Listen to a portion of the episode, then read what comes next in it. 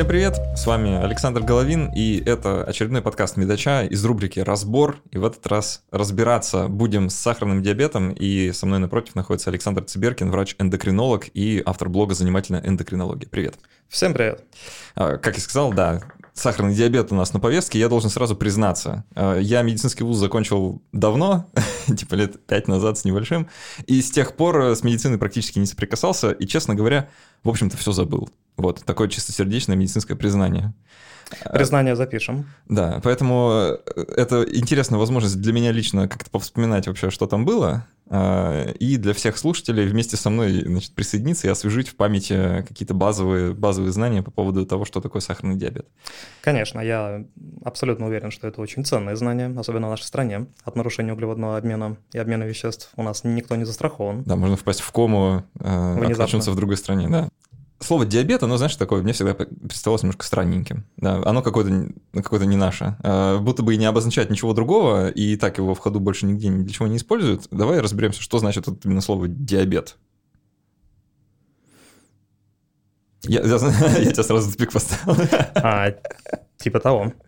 А, просто я ну, немножко почитал, да, э, судя по всему, диабет это а, ну, такое слово, да, которое обозначает просто обильное мочевыделение. Ну да, ну да. Ну, то есть, ну, я к тому, что в том плане, что в, на начале развития медицинской науки еще не было учебников по биохимии, биохакеров и всех остальных, поэтому, безусловно, все еще не знали о конформации белков, патофизиологии и всем остальном, поэтому все основывалось исключительно на симптомах. Так что, а так как большими симптомами диабета, в числе прочего, является полиурия, то, конечно, это... Ну, одно из самых заметных его проявлений, да, наверное? Ну да, ну да. Вот, ну и там еще добавляют мелитус, то есть сахарный, да, поскольку некоторые жидкости, которые выделялись, имели характерный вкус. Это очень важный момент, хочется на нем остановиться, на самом деле, поподробнее. Просто в историческом контексте как-то это воспринимается иначе. А, то есть диабет, некоторые, можно так, ну, обусловленно, обобщить, да, сказать, что это группа заболеваний, которая, значит, характеризуется какой-то вот полиурией, да, и, значит, диабет может быть сахарным, а может быть, в общем, каким-нибудь другим. Так, если подумать.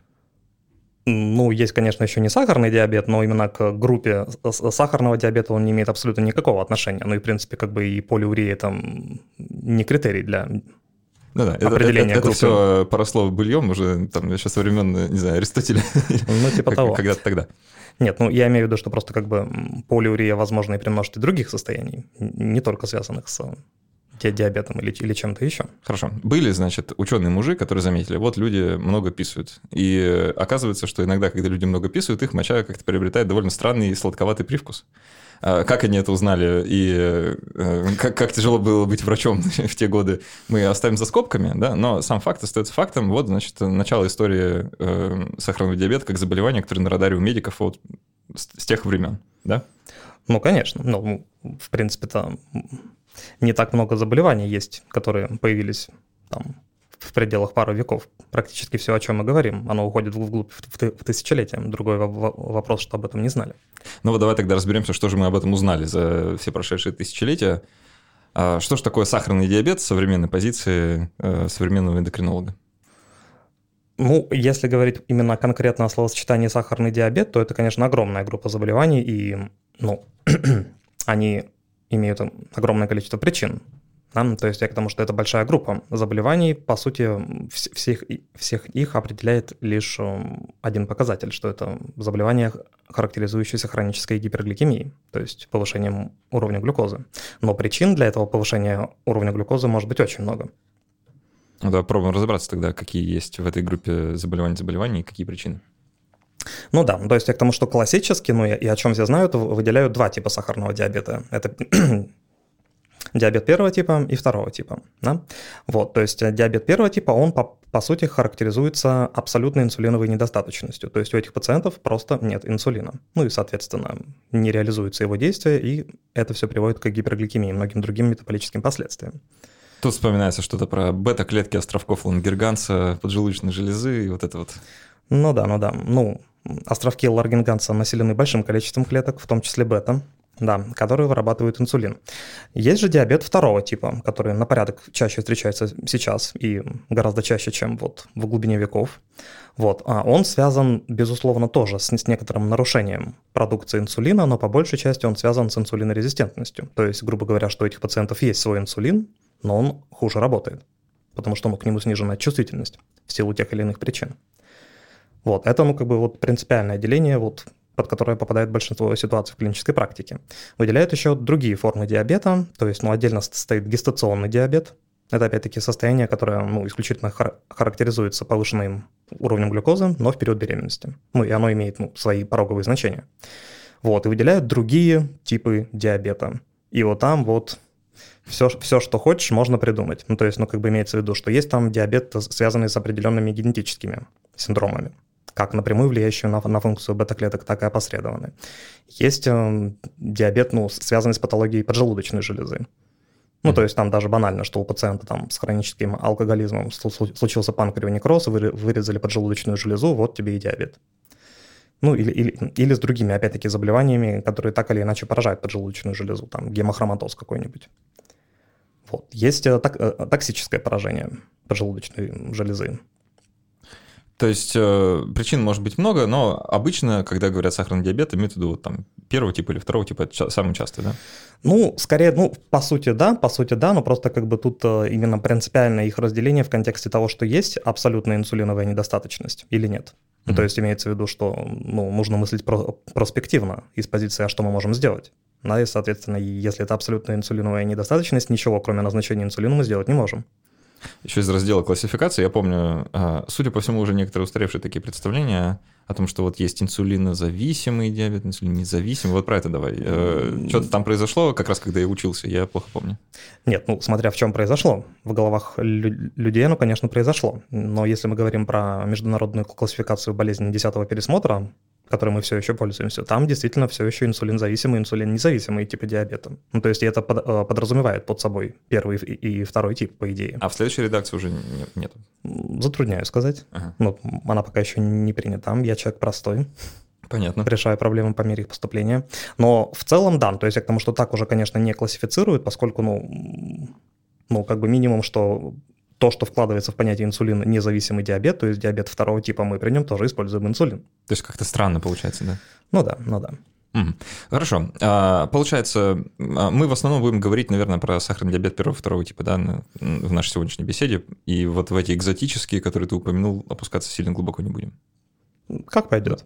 Как пойдет. Хорошо. Давай тогда начнем, не знаю, по порядку, что ли, с сахарного диабета первого типа. А, чуть подробнее раскроем, как, ты, э, как это все получается, да. А, в общем случае пациент сахарный диабет первого типа, это что за пациент? Кто, кто это? Грустный.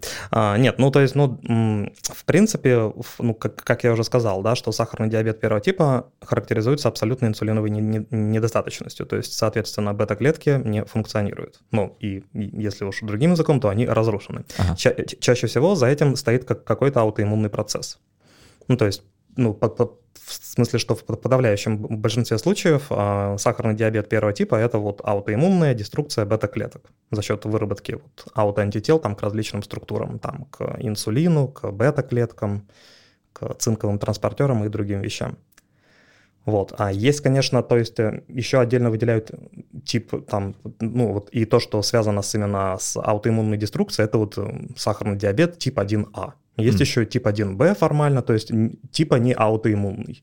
Но как бы это на самом деле опять-таки с проспективных позиций в контексте того, что меняется ли как-то жи- жизнь наших пациентов, да, и наша тактика ведения того, что он там аутоиммунный или не аутоиммунный, особо нет. Ну, то есть ну, в том плане, что ну, инсулинотерапия будет и так, и так.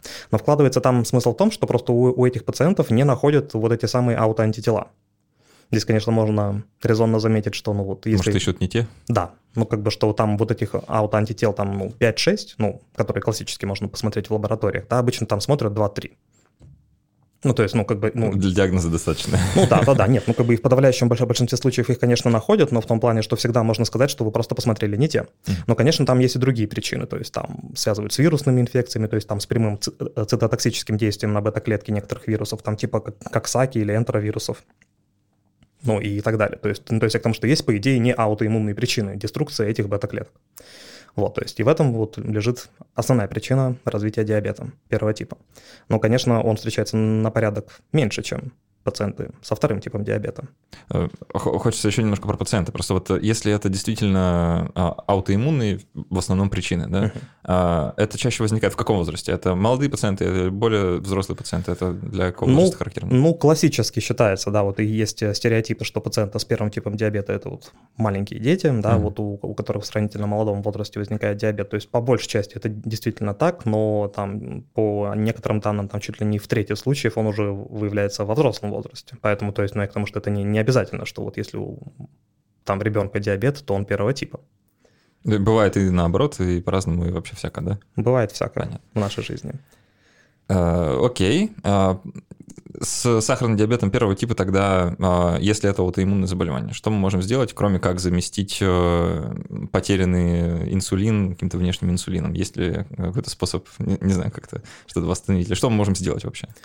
Что мы можем сделать? Ну, к сожалению, особо-то опций у нас нет, потому что поскольку на тот момент, как возникают уже симптомы диабета, да, то есть вот та, та самая полиурия, полидипсия, ну и другие симптомы, ну, то есть уже есть клиника и проявление абсолютной инсулиновой недостаточности, это означает, что уже разрушено примерно более 90% бета-клеток, то есть там уже особо нечего спасать. В том плане, что, ну, как бы и поэтому, по сути, ничем, кроме заместителя инсулинотерапии, мы особо ничем не можем помочь. Причем пожизненный, да? Ну, ну конечно, конечно.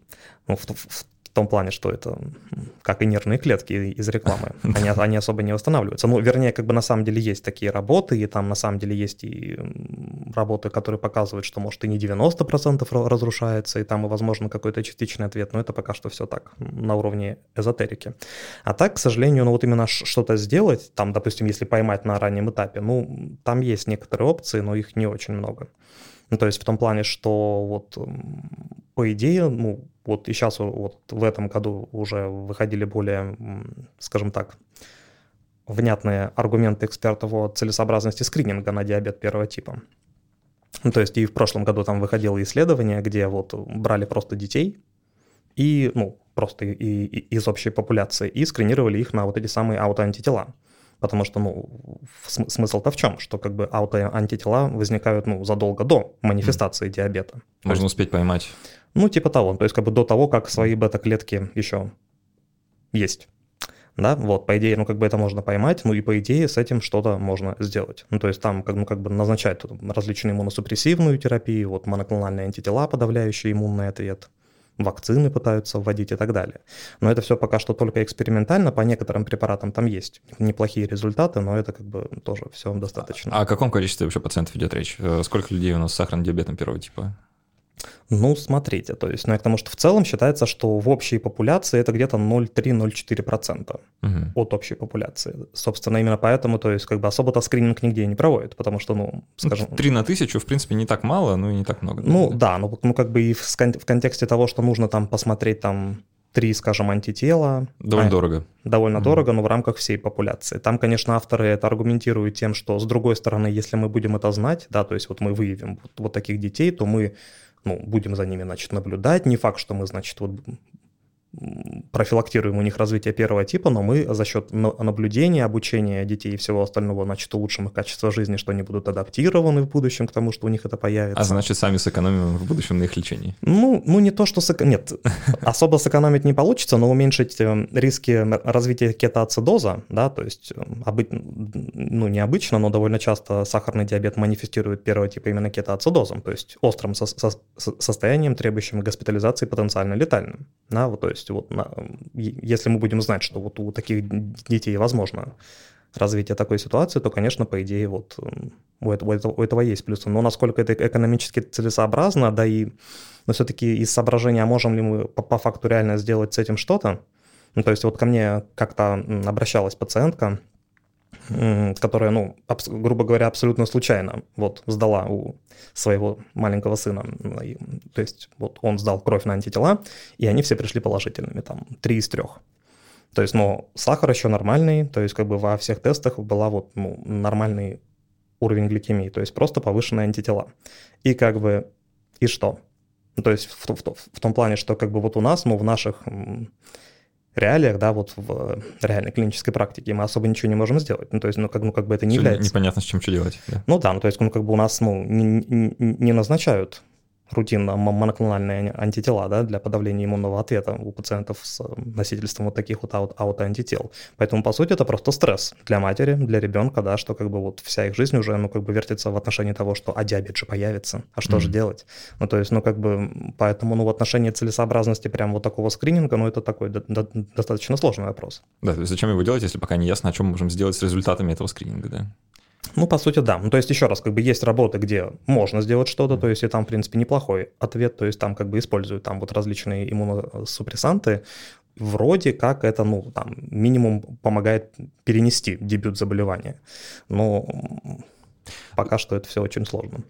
Я понимаю, что, наверное, бесполезно в эту сторону особо копать, но все-таки хочется спросить. Вот это вот э, мифическая аутоиммунная природа, о которой мы говорим, да, это наша роспись просто в незнании механизма, значит, мы не знаем, как это появляется на самом деле, откуда появляются эти антитела к э, островкам Лангерганса и бета-клеткам, или, а, или у нас есть представление о том, что это какое-то бо- более там системное заболевание, а, и мы даже можем его назвать, там как-то указать, какие симптомы у него еще возникают, э, или, или просто это что-то такое мифическое, неуловимое. Нет, ну не то, что мифическое и неуловимое, то есть, ну, я к тому, что описаны конкретные молекулы, там описаны конкретные ассоциации генов, которые вот А, то есть это- служат. это генетическое в основном? Ну, в- ну, тут сложно сказать. То есть, безусловно, нет, безусловно, у первого типа есть определенная генетическая, ну, так сказать, пред- предрасположенность. Ну, Мгм. то есть, имеется в виду, что вот э, общая ча- частота встречаемости диабета первого типа, я уже сказал, примерно там 0,3-0,4% от общей популяции, да. Если у матери ребенка есть диабет первого типа, то шанс у развития диабета первого типа у ребенка уже там 2-3-4%. М, Если у отца там 3, 3 5, 6, 7. Ну, то есть, ну, то есть, к тому, что, безусловно, ну, наследственные здесь есть компоненты. Ну, и есть определенно какие-то факторы внешней среды. Хотя, хотя бы, ну, опять-таки, минимум, потому что, ну, у распространенности диабета есть своя вот географическая вариабельность. Там, на- например, в Финляндии одна из максимальных. Почему?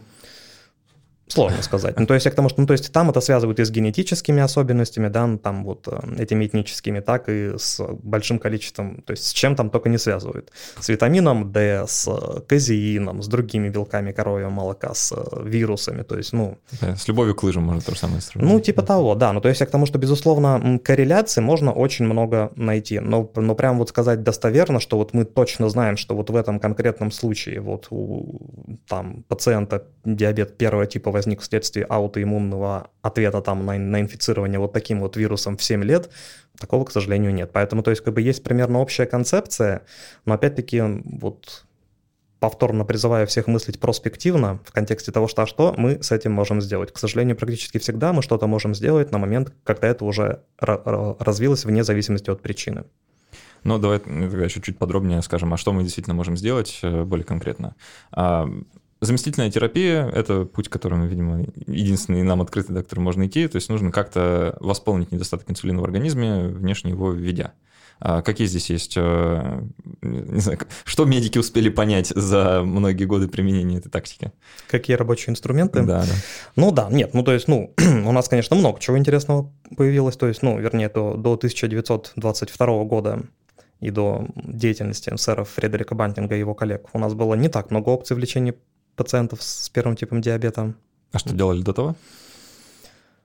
Особо ничего. Ну, там кровопускание, А, ну, знаете, не- неплохая, пиявочки. хорошая. Нет, нет, ну, вернее, ну, как бы на тот момент одним из стандартов было просто резкое ограничение колоража пищи, то есть там до 10% от суточной нормы, то есть, ну, это позволяло этим пациентам прожить там пару лет иногда, но не всегда. Ну, то есть в любом случае это все так или иначе за- заканчивалось кетоацидозом. Да, это вот то, с чего порой дебютирует иногда сахарный диабет в наших реалиях. Ну, то есть это со- состояние, при котором уже возникает абсолютная инсулиновая недостаточность, да, соответственно, нет инсулина, увеличивается уровень глюкозы в крови, соответственно, глюкоза больше фильтруется в, в моче, возникает, а, ну, то есть глюкозурия, астматический диурез, теряется жидкость, сгущается кровь, еще больше гипергликемии, ну и много-много других порочных кругов.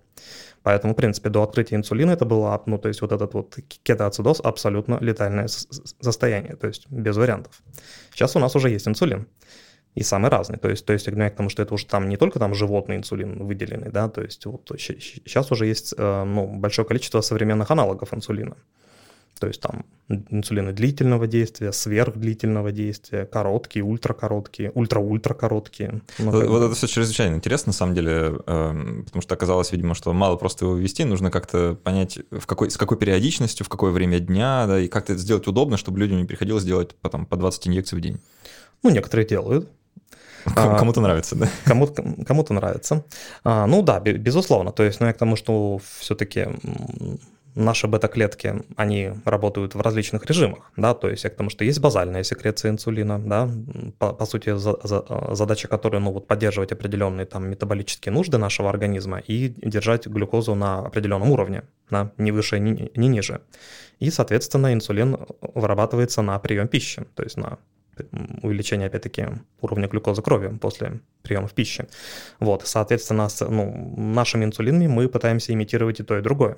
То есть пациентам вводят базальный инсулин, который и вот имитирует базальную секрецию инсулина. Ну вот и обычно он там вводится раз или два раза в день. И инсулин прандиальный, то есть именно на приемы пищи или для снижения уровня глюкозы. Ну и это ну, абсолютно разные по своей фар фармакодинамике инсулины.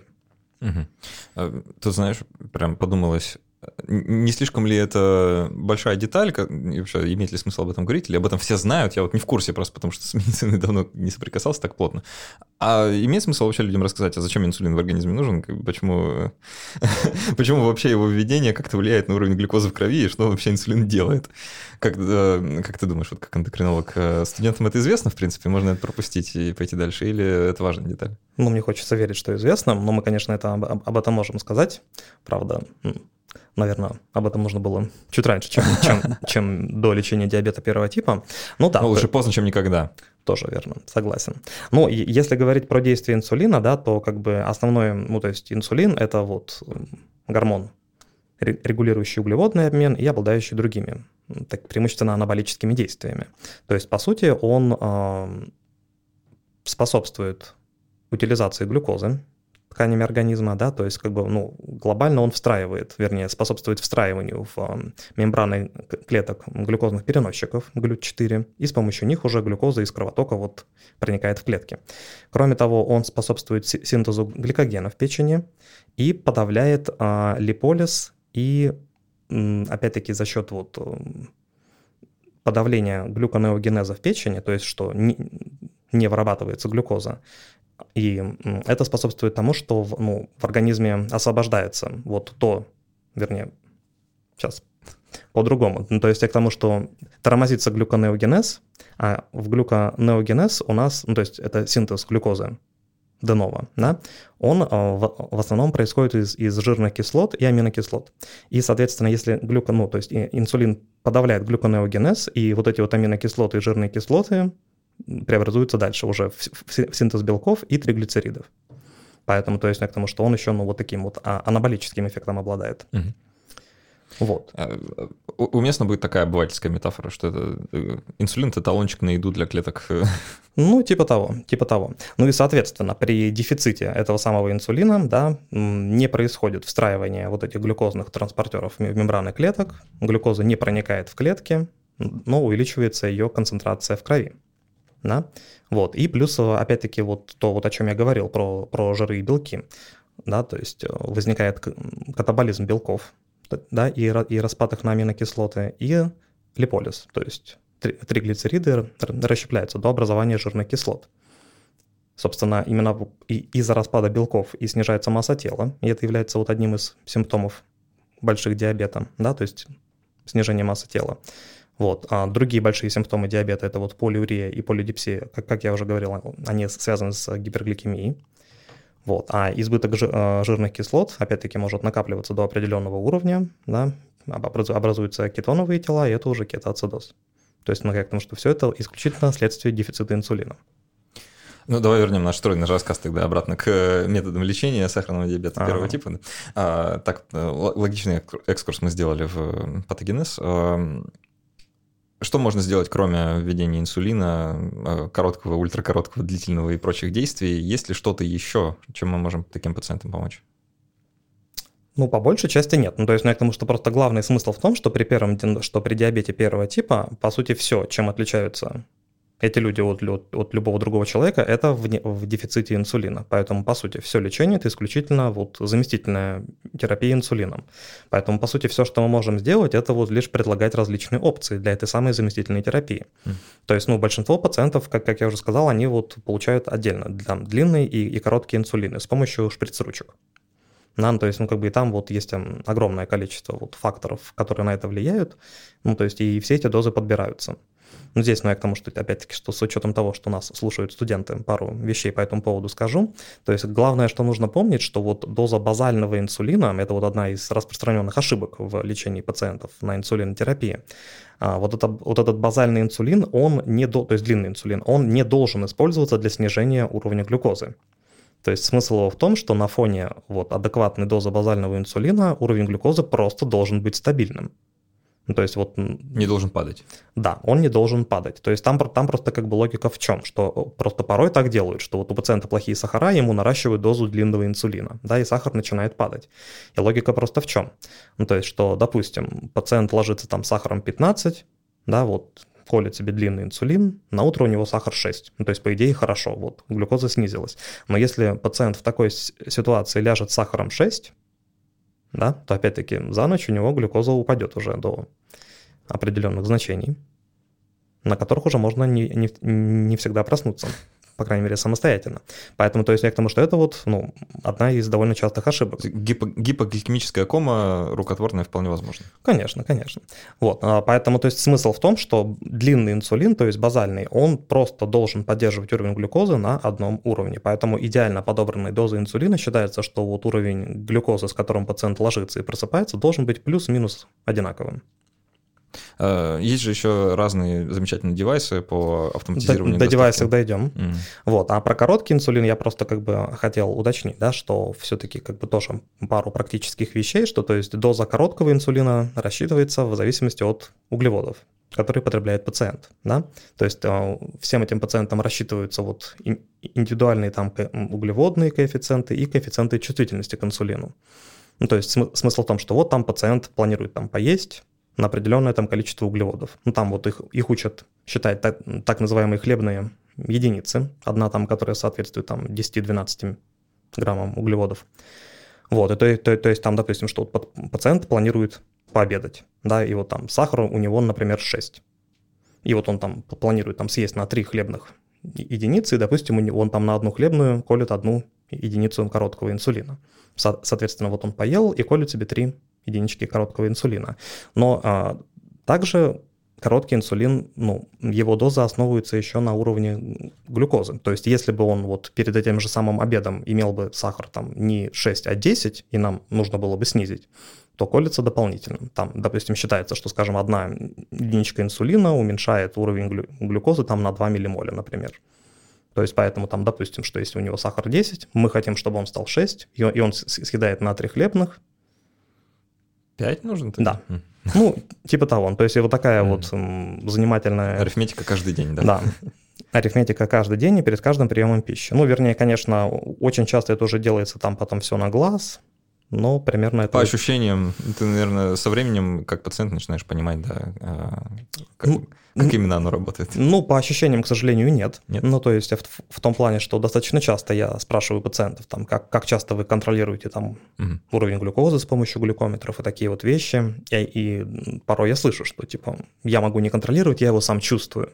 Вот, но сколько я раз с ними не играл в такие игры, что... А сколько у вас сейчас, да? Да-да-да, и, и давайте проверим, ни разу не выигрывали. Любопытный момент.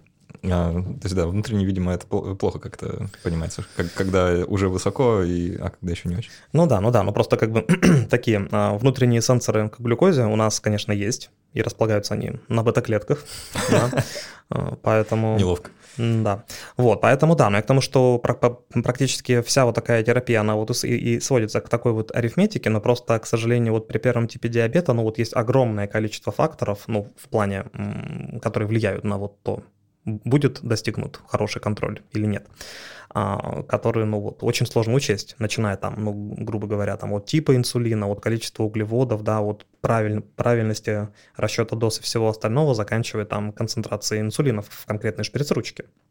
Ну, еще и посередине там генетика каждого отдельно взятого ну, человека, да, да, который ну, тоже имеет значение. Ну, да, да, да. То есть там генетика, там фаза цикла ну, менструального у девушек, там ретроградность Меркурия да. и, и так далее. Но просто, ну, кстати, в отношении именно концентрации инсулина. Я вот хотел сказать, что было интересное исследование, где авторы взяли и заказали ну, у приличных фирм, фирм хорошие инсулины ну, из разных стран и, и, и оценили концентрацию инсулина уже в готовых шприц-ручках. То есть, ну, по ГОСТу она там должна быть не менее 95%, то есть, ну, тот заявленный. Ну, типа стопроцентный. Ни в одной не было. То есть там варьировало там от 60 до 80. Ну, то есть имеется в виду, что как бы каждый раз, как вот берется новая шприц-ручка, по сути, возможно, там, ну вот... Нужна донастройка и ну, типа понимание, того. да, что действительно в этот раз попалось. Типа того. Поэтому, ну вот я уже об этом пару раз говорил, когда вот писал или комментировал про лечение первого типа диабета, что во многом это, к сожалению, ну, так или иначе лотерея. Ну, то есть мы либо угадаем с дозой, либо нет. А если с шприц-ручками лотерея, то само заболевание, как, э, какой прогноз у таких пациентов? Э, какие у них сложности в жизни? Как долго они могут находиться на этом лечении? Могут ли они когда-то рассчитывать, что оно закончится? Ну, закончится... Ну, только вместе с пациентом, видимо, да? Ну да, да. Ну давайте до, про, про лечение еще mm-hmm. все-таки немножко продолжим. То есть я к тому, что альтернативой шприц-ручками являются вот девайсы переносные, а, да. да? То есть есть инсулиновые помпы. Ну, то есть, ну, и это очень круто. То есть, ну, то есть, по сути, это как бы вот имитация тоже вот работы своей поджелудочной э, железы, но пока не в полном объеме. То есть, смысл помпы в том, что как бы это вот не шприц-ручка, да, то есть, как бы это вот девайс, там, в котором есть свой резервуар с, с, с инсулином. И вот... Ну, какая-то автоматизация, да, процесс. Ну, типа того, да, что то есть там с помощью специальной системы и конюли вот инсулин будет постоянно поступать. То есть э, в помпах используется уже просто короткий инсулин, который постоянно вводится в базальном режиме и также вводится вот ну, на еду. Более физиологично как-то, да? Ну, ну, ну ближе, ближе к нормальной ситуации. Ну, в какой-то степени да, то есть плюс помпы в том, что она, ну, позволяет делать более гибкие вещи. Ну, то есть в том плане, что вот там, да, ну, как, как бы чувствительность к инсулину варьирует от огромного количества факторов, как мы уже сказали, что вот сегодня там человек сходил на тренировку, а завтра не сходил, и это вот абсолютно разная уже чувствительность к инсулину и разные дозы, да, там фаза менструального цикла у девушек, там какие-то острые заболевания, вот заболел коронавирусом и не заболел, это абсолютно разные состояния и разная чувствительность к инсулину. И вот помпа, она дает возможность, ну вот, выстраивать ну, разные паттерны вот, и скорости введения как базального инсулина, так, так, так и всего остального. Вот, поэтому в этом ее огромный плюс. Ну, как бы и еще плюс, что не нужно себя колоть постоянно. Да, ну, то есть в, в том плане, что там уже вот у помп есть там удобные помощники там по, по типу как в телефонах, чтобы там просто на кнопочку нажимаешь, и она сама вводит инсулин. Вот, но минусов, конечно, тоже хватает. То есть главный, ну, то есть для многих главный минус, что как бы это вот, ну, переносной девайс, да, вот он должен быть постоянно с тобой.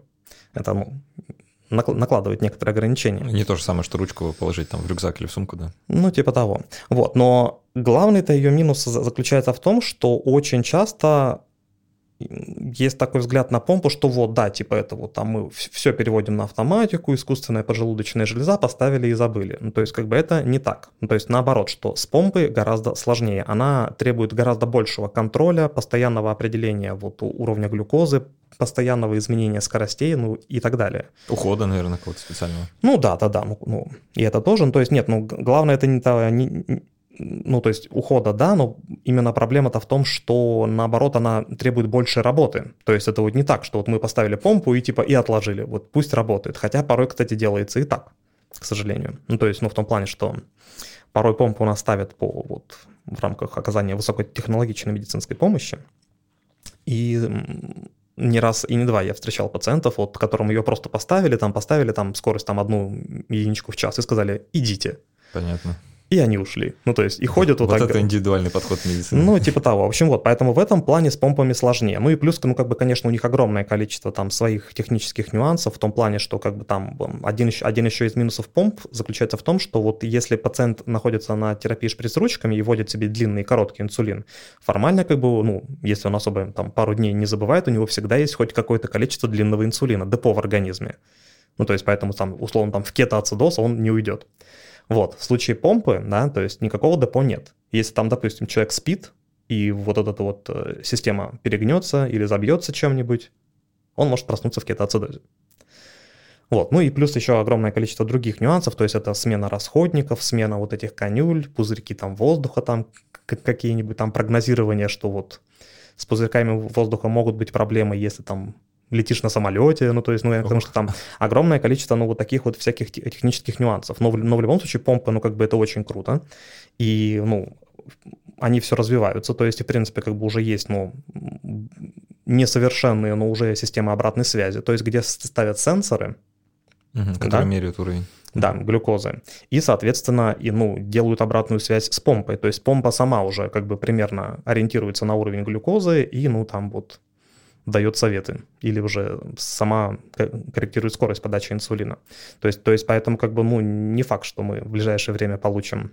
Нужно, значит, туда поставить э, компьютер, который значит, методом машинного обучения будет индивидуально подсчитывать необходимую дозу инсулина, исходя из э, всех ну, ну, типа индивидуальных того. особенностей. Нет, нет, нет, а нет, а это а, нет, то есть, то есть вот такие советники в помпах уже есть. То есть, то есть они как бы за, запоминают все вот эти вот паттерны и дают советы там, допустим, что вот если там по паттерну э, помпа там видит, что уже там, допустим, выведено много инсулина и глюкоза снижается, то, есть, то, то она может и сама выключить уже подачу ну, инсулина или, ну, как бы оповестить владельца девайса. Да, ну, то есть к тому, что, ну, и это все очень круто, конечно, и в принципе, что я думаю, что вот такую искусственную электронную поджелудочную железу мы, ну, то есть более-менее совершенную мы получим гораздо раньше, чем чем научимся об, обычной лечению. Биологическую, да, да. То есть, Скорее всего. Да, то есть, то есть вот в этом отношении будущее явно за этим. То есть там как бы сейчас очень много чего крутого, то есть и сейчас вот еще из такого есть, э, в принципе, в коммерческой доступности неинвазивные системы определения глюкозы, то есть там ставятся сенсоры, но обычно в плечо. То есть и там как бы в режиме э, реального времени можно как бы ну, вот, считывать показания глюкозы. Они, конечно, там, ну, есть свои нюансы, что там глюкоза определяется, ну, как бы, в принципе, всеми сенсорами не в крови, а в межтканевой жидкости. Там есть своя задержка, свои нюансы, но как бы все равно вот в таком вот в техническом отношении вот это все развивается. И это очень круто. Ну что, давай поговорим тогда немного про прогноз. А, что с этими пациентами в обычном случае бывает. А, на что они могут рассчитывать и э, как у них вообще жизнь протекает? Ну, ну как вы там, да? А, вот, нет, ну, как я уже сказал, да, что сейчас у них уже жизнь протекает получше, чем... Длиннее, чем раньше. Длиннее, чем раньше, да, то есть напоминаю, что до 1922 года, да, как бы это было абсолютно летальным состоянием. Вот. А здесь, ну, в отношении того, как у них протекает жизнь, стоит сказать про премию Джослина. То есть вот это вот известный врач Джо, Джо, Джослин, и в честь него, то есть он сам болел диабетом, и в честь него вот есть вот премия, которую дают за то, что человек с первым типом диабета прожил определенное количество лет. Как такие ачивки, да? Ну, типа того, да. То есть, ну, то есть там было 5 лет, 10, 15. Сейчас уже там, по-моему, за, за 60 или 70 или даже 80 лет дают. Круто. Круто, поэтому, то есть, ну, в том плане, что есть к чему стремиться. Е... Можно, можно еще получить пару значков. Да, есть к чему стремиться. Но вот с другой стороны, как бы если посмотреть на данные нашего официального регистра по сахарному диабету, то есть у нас в стране ведется регистр, любой человек может на него зайти, просто вбить регистр сахарного диабета, и там много чего интересного на, ну, насколько можно, так сказать, пропускать официальную статистику через призму собственного опыта. Конечно. Да, но вот там, а, например, из последней публикации на основе этого регистра было сказано, что средний возраст мужчины с сахарным диабетом первого типа в нашей стране, вернее, не средний возраст, а длительность жизни 50. Ага, продолжительность. Да, да, продолжительность жизни 50 лет, у женщин 58. Все-таки, скажем так, пониже на общепопуляционных показателей. Вот, но как бы это касается тех, у кого вот диабет возник в раннем возрасте, ну то есть там до 10 лет примерно. А с чем это связано? А, такая разница между мировыми цифрами и нашими локальными? Не-не-не, нет, ну как бы это, это плюс-минус во всем мире. То есть, ага, ну, то, есть, ну, то есть, ну, я к тому, что, ну... А, и, и некоторые люди могут получить значок за 80, да, а вот э, большинство все-таки... Большинство, скорее всего, нет. Ага. Да, ну, ну, то есть, ну, потому что, безусловно, как бы мы идеально не, не контролировали вот с помощью там, электронных девайсов или шприц-ручек и обучения пациентов с диабетом, то есть, ну, так или иначе последствия будут у всех. Эм, имеет смысл здесь еще что-то добавить перед тем, как мы перейдем ко второму типу? Или э, в целом можем к нему переключиться и дальше поговорим про там, системные поражения, вот это все? Ну, можем про системные поражения поговорить здесь в какой-то степени. Ну, хорошо. Ну, ну и тем более, что именно вот эти системные поражения, они и характерны преимущественно для первого типа а, диабета. Ну, видишь, тут я же не знаю. А, Александр мне подсказывает, что системные поражения организма возникают как раз при сахарном диабете первого типа, поэтому мы сейчас... Мигает дважды. Мигает дважды, да. Нет, ну нет, без, нет, системные осложнения возникают при любом типе диабета. Вопрос как бы вот их специфичности. Ну то есть, грубо говоря, что вот если говорить об осложнениях диабета, да, то ну как бы их условно, то есть чем он вообще страшен, их условно как бы делят на острые и хронические, ну то есть к острым относят это вот, вот эти вот диабетические комы, то есть связаны либо как с высоким, так и с низким уровнем глюкозы. То есть это вот гипогликемическая кома, если избыточно уколоть инсулин, или же гипергликемический, это вот кетоацидоз или там гиперосмолярное гипергликемическое состояние и прочее. Ну, как бы в них, я думаю, особо выдаваться не будем.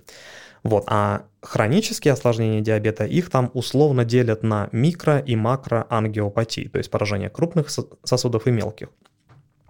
Так вот, все-таки просто вот макроангиопатии, по сути, по сути, и об этом еще мы поговорим в рубрике сахарного диабета второго типа, это, по сути, просто более быстрое прогрессирование развития атеросклероза, ну вот и поражение крупных сосудов там бляшками, их тромбозом и так далее. Вот, ну то есть я к тому, что это бывает и не при диабете, это может быть, ну, при любом другом состоянии. Вот для диабета же характерны так называемые микроангиопатии. То есть это вот поражение мелких сосудов. Это вот классическими являются это вот диабетическая ретинопатия, нефропатия и нейропатия, то есть вот поражение глаз, почек и нервов, соответственно. Вот, связано это по сути с тем, что, ну, то есть почему это именно специфическое для диабета, что вот просто эндотелии сосудов и нейроны, они потребляют глюкозу вот не через те, те вот глюты-4, про который я говорил, да, вот для, ну, что инсулин встраивает вот, в, рецепторы на поверхности клеток, которые помогают ну, глюкозе... транспортные белки, да. да, да, то есть вот инсулин их встраивает во всех, грубо говоря, остальных тканях, но вот в эндотелии сосудов и в нейронах там есть другие транспортеры, которые инсулин независимые, то есть, по сути, как бы они просто вот э, работают на, на, на тот уровень глюкозы, который есть. А у пациентов с диабетом глюкозы в сосуде очень много, да, в плазме крови. Ну и, соответственно, вот вся в, в, вот эти вот токсические концентрации глюкозы попадают в, внутрь этих клеток, ну и вызывают последующие каскады разрушения. А, то есть у них просто очень много глюкозы получается внутри клеток. Да, да, да. Ну, то есть, ну, я к тому, что, ну, и в том плане, что глюкозу-то нужно куда-то девать, да, то есть ее там всю переработать невозможно, и накапливаются там различные токсические продукты вот, этого окисления глюкозы, это там вызывает отек клеток, ну и их разрушение.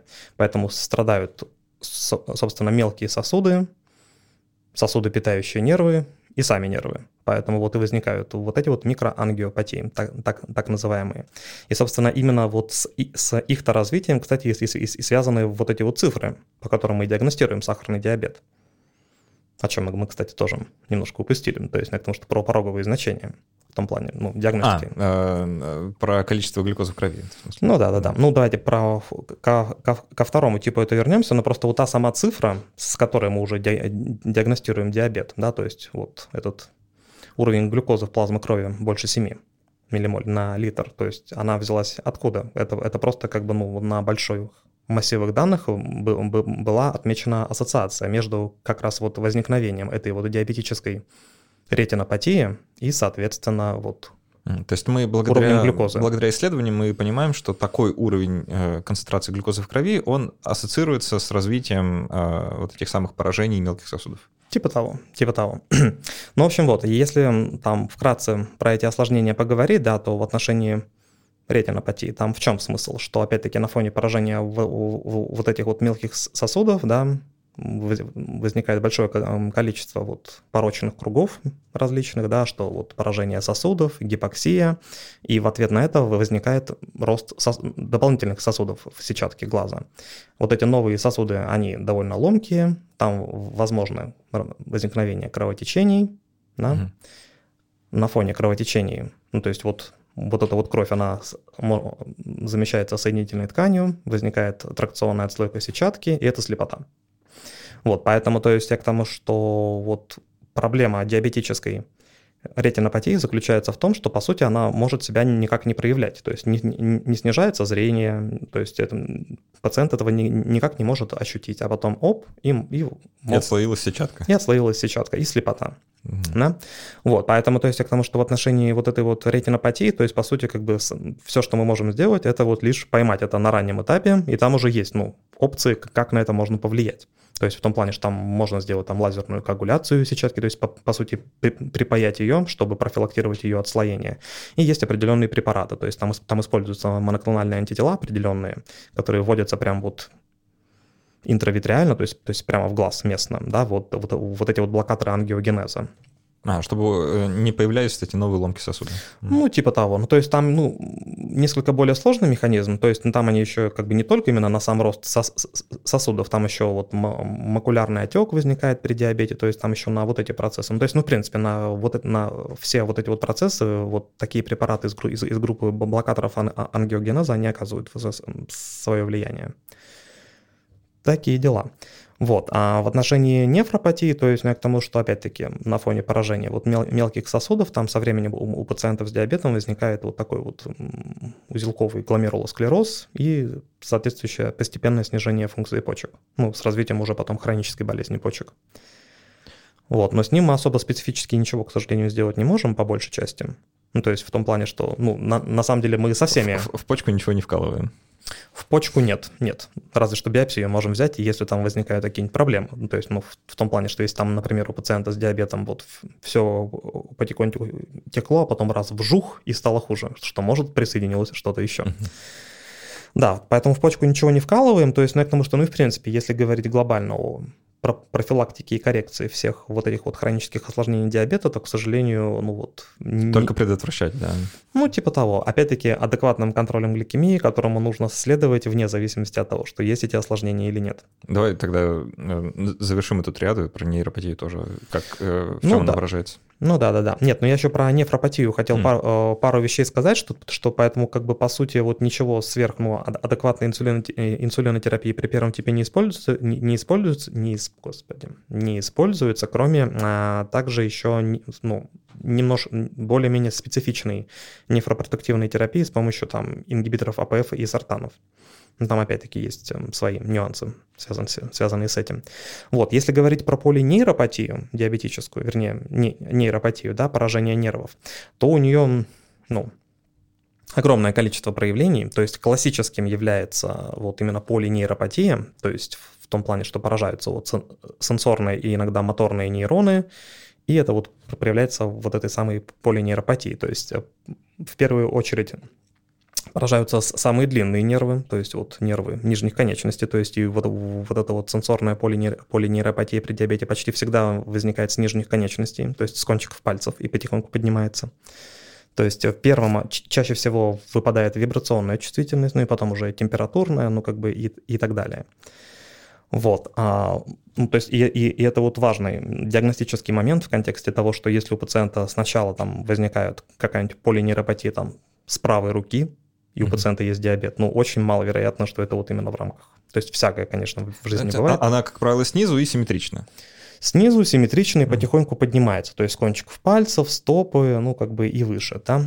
Вот, то есть классически выпадает именно, ну, вот сенсорная компонент, но, но бывает и мышечный, то есть там что тоже возникают мышечные проблемы.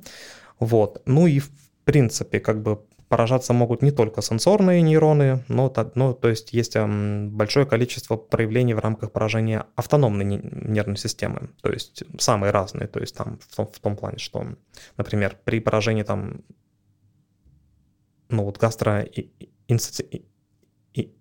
Интестинальных, гастроинтестинальных. Да-да-да, вот именно. Сложное слово. Да, сложное слово. Уже заговариваюсь, то есть, ну, я к тому, что там, там может нарушаться моторика mm-hmm. желудочно-кишечного тракта, то есть быть либо гастропарез, да, или наоборот диарея, ну, то есть такие вот вещи. Причем как бы достаточно вот, вот, на этом, вот на этом этапе начинает пугать, насколько многообразно это заболевание. Ну да, да, да. Ну, то есть там и, и диарея, и запоры, mm-hmm. и, и гастропарез, то есть там, ну, может быть все, то есть в, в том плане, что там вот сразу вспоминается, у меня была одна пациентка, там, которая по большому ходила там 25-30 раз в день, да, поэтому, то есть не очень положительно на качество жизни. Да? А, работа сердечно-сосудистой системы может нарушаться, то есть у, них порой возникает а, там ортостатическая гипотензия, да, то есть что они встают, у них давление падает, и, и они сами тоже падают. Mm-hmm. Да? Вот, или там э, тахикардия, другие виды аритмии и, и так далее. То есть там недержание возможно. То есть, ну, то есть на, ну, на, тому, что, по сути, вот все а, варианты вот, де- де- деятельности автономной нервной системы могут так или иначе поражаться. И как бы минус у, у этого в том, что как бы по сути мы ничего уже с этим не можем сделать. То есть там все лечение исключительно симптоматическое.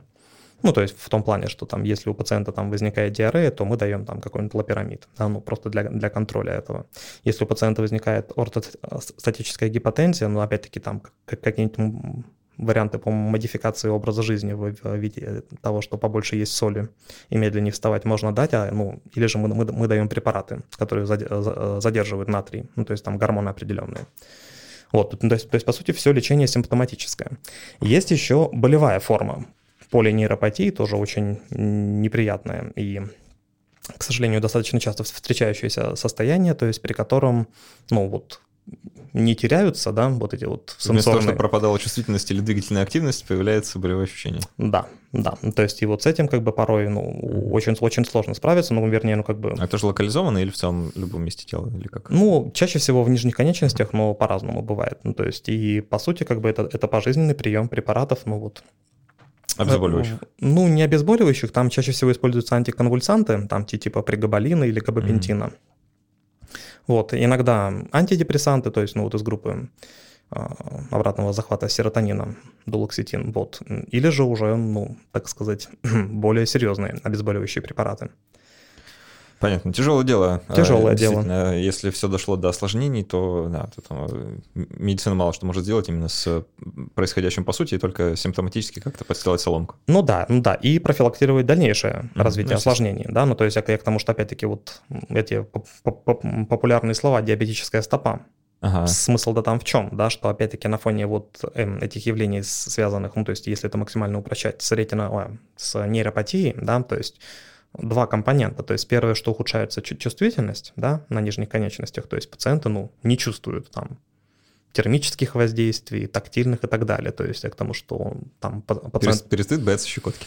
Ну, и это тоже, и это тоже, ну, то есть, ну, я к тому, что, ну, а так пациент там может на что-нибудь наступить, и не заметит, да, и, и будет Пораниться и не заметить. травматизация, угу. да, в баню сходить и поставить ногу там на печку, ну, даже так. и не заметить, то есть, ну, к тому, что получить а, ожог и так далее, да, то есть, как бы можно получить травму, из-за чего на, на, нарушится целостность кожных покровов, и не заметить этого, и ходить с ней дальше, да, что увеличивает риски инфицирования. А с другой стороны, э, за счет, опять-таки, поражения мелких сосудов, да, а, а иногда и крупных, да, то есть бывает же макроангиопатия, могут же и крупные артерии нижних конечностей еще быть поражены. Вот, то есть на фоне этого ухудшаются трофические функции, то есть заживление этих самых ран. Точно. Вот, и одно угу. накладывается на другое, да, то есть и пациент, опять-таки, этого может не замечать, что у него там уже пошла инфекция, там, там где-нибудь на подошве. Ну, мы же не каждый день смотрим на, ну да. на, на свои стопы. Вот, и это все может, ну, как бы уже пойти дальше, там, вплоть до язвенно-некротических процессов. То есть... Это пока запах не почувствуешь, можно и не понять, да, что, что Ну да, ну да, да, да. Сейчас коронавирус, анасмия, да. так, так что ты этого можешь не почувствовать. Совсем да, тяжело. Совсем тяжело. Поэтому, то есть я к тому, что вот тут все, безусловно, до, до, достаточно сложно, поэтому как бы проще, как всегда, профилактировать, да, поэтому вот всем пациентам с сахарным диабетом первого типа мы рекомендуем вот ежедневный осмотр стоп, мало ли что там случилось. Э, я в детстве думал, что сахарный диабет второго типа, знаешь, это как раз когда сахарный диабет первого типа недопрофилактировали, и вот что-то произошло. Поэтому э, давай, наверное, переключимся на второй тип, э, поговорим о нем, потому что он несколько отличается от первого, собственно, по сути, своей, по сути происходящего. А, давай начнем опять, наверное, сначала, да. Мы сказали, что сахарный диабет второго типа характеризуется тем, что инсулин есть, но при этом клетки к нему менее чувствительны. Причины могут быть, наверное, разные. А как в таком, э, что в таком случае получается с организмом, да, что происходит? Э, какая клиническая картина возникает? Ну, при диабете второго типа принципиально другой дефект, да, ну, то есть к тому, что и их там ча- чаще всего несколько. То есть, ну, если там апеллировать к тому, как это написано в студенческих учебниках, то, то там обычно говорят, что, значит, диабет второго типа характеризуется вот эм, относительным нарушением секреции инсулина и нарушением действия инсулина, то есть инсулина резистентностью. То есть свой инсулин есть, но он хуже работает. Чаще всего, ну, то есть у этого есть, безусловно, определенная генетическая пред, предрасположенность к развитию диабета второго типа, но и это вот факторы внешней среды, да, и образ жизни. То есть, ну, практически все случаи диабета второго Сейчас типа... Александр хитро прищуривается, говоря, образ жизни. Ну да, ну да, ну то есть, это к тому, что имеется в виду, что так или иначе второй тип сахарного диабета по большей части связан именно с ожирением, да, mm-hmm. то есть, то есть я к тому, что на фоне ожирения, поскольку жировая ткань это метаболически очень активная ткань, да, то есть там и вот, вот это вот увеличение концентрации жирных кислот и других биологически активных молекул и вызывает вот эту самую инсулинорезистентность. То есть в результате чего, то есть свой инсулин есть, он связывается с рецептором, но вот дальнейший вот уже пост эм, вот этот каскад реакции, который в норме должен запускать инсулин, он уже работает хуже. А к чему это приводит клинически? Клинически, ну, сначала это ни, ни к чему особо не приводит. Ну, то есть, ну, в том плане, что, э, что сам, само по себе увеличение уровня глюкозы ни, никак не болит. Да. Да, вот, поэтому, то есть, ну, к тому, что люди годами ходят вот ну, с таким вот состоянием. С какой, с как, это до каких примерно цифр вот можно так носить э, в крови глюкозы?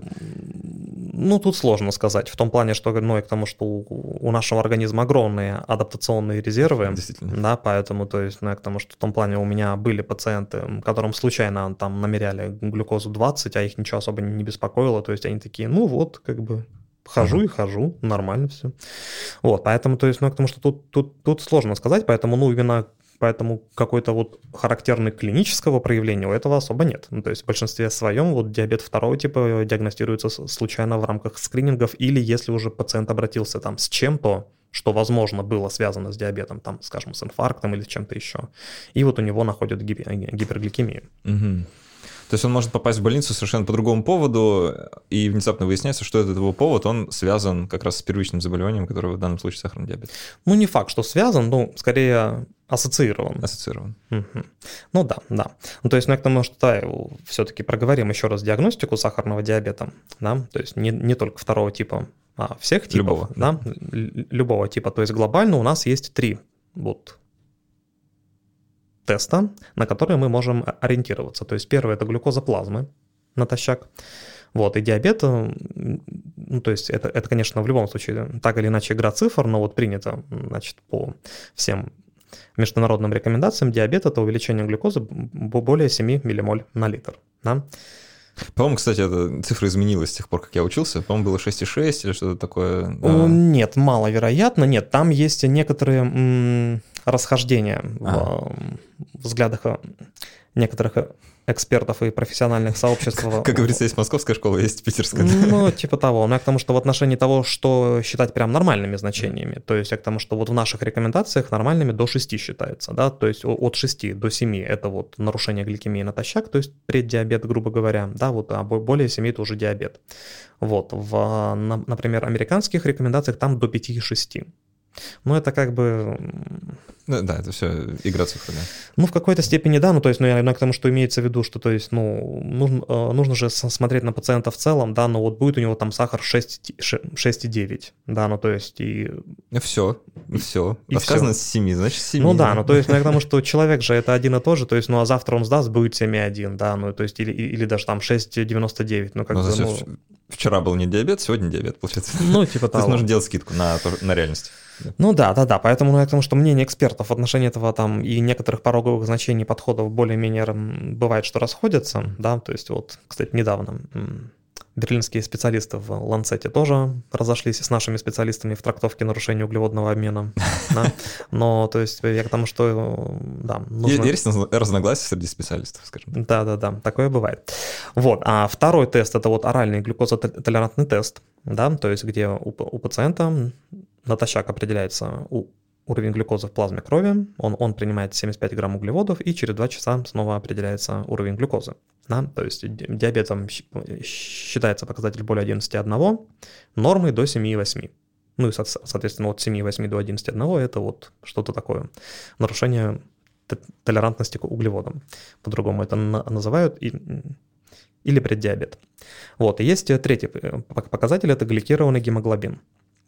Это вот, ну, смысл в чем? Что вот, опять-таки, возвращаясь к тем самым глютам, который встраивает инсулин, да, и который есть на поверхности большинства клеток. Вот э, те, э, тот, те переносчики глют-1, про, про которые я говорил, что вот они есть в эндотелии сосудов, в нейронах и прочих, они же есть в эритроцитах, поэтому, по сути, концентрация глюкозы в эритроцитах такая же, как в, в плазме крови. И глюкоза к гемоглобину присоединяется. Да, то есть и поэтому, в принципе, по, по содержанию этого гликированного гемоглобина мы можем сделать вывод о том, о средней концентрации глюкозы. А так как э, эритроциты живут примерно там 100-110 дней, ну, плюс-минус, да, то примерно вот уровень гликированного гемоглобина и отражает концентрацию глюкозы за последние там примерно 3 месяца. А при этом э, это и в норме происходит, да, то есть... Э... Ну, какая-то часть, да. Ну, то есть, ну, то есть, я к тому, что, ну, вот, э, опять-таки, что вот диабет мы ставим, если вот этот вот показатель больше, чем 6,5%, да, но есть и нормальные там значения, там, опять-таки, в, в большинстве источников считается, что до 5,6, ну, там, в некоторых там до, до 6, ну, то есть, ну, вот диабет ставится больше, чем 6,5. Угу. Но опять-таки, там это, по идее, должно быть выполнено на приборе, который там сертифицирован с определенными международными программами, ну, то есть и так далее, поэтому тут тоже есть всегда свои нюансы. Вот, ну, и есть, конечно, еще четвертая точка, да, это если вдруг у пациента с симптомами связанными с диабетом, то есть это вот полиурия, поли, полидипсия и прочее, случайно определяют уровень глюкозы более чем 11,1.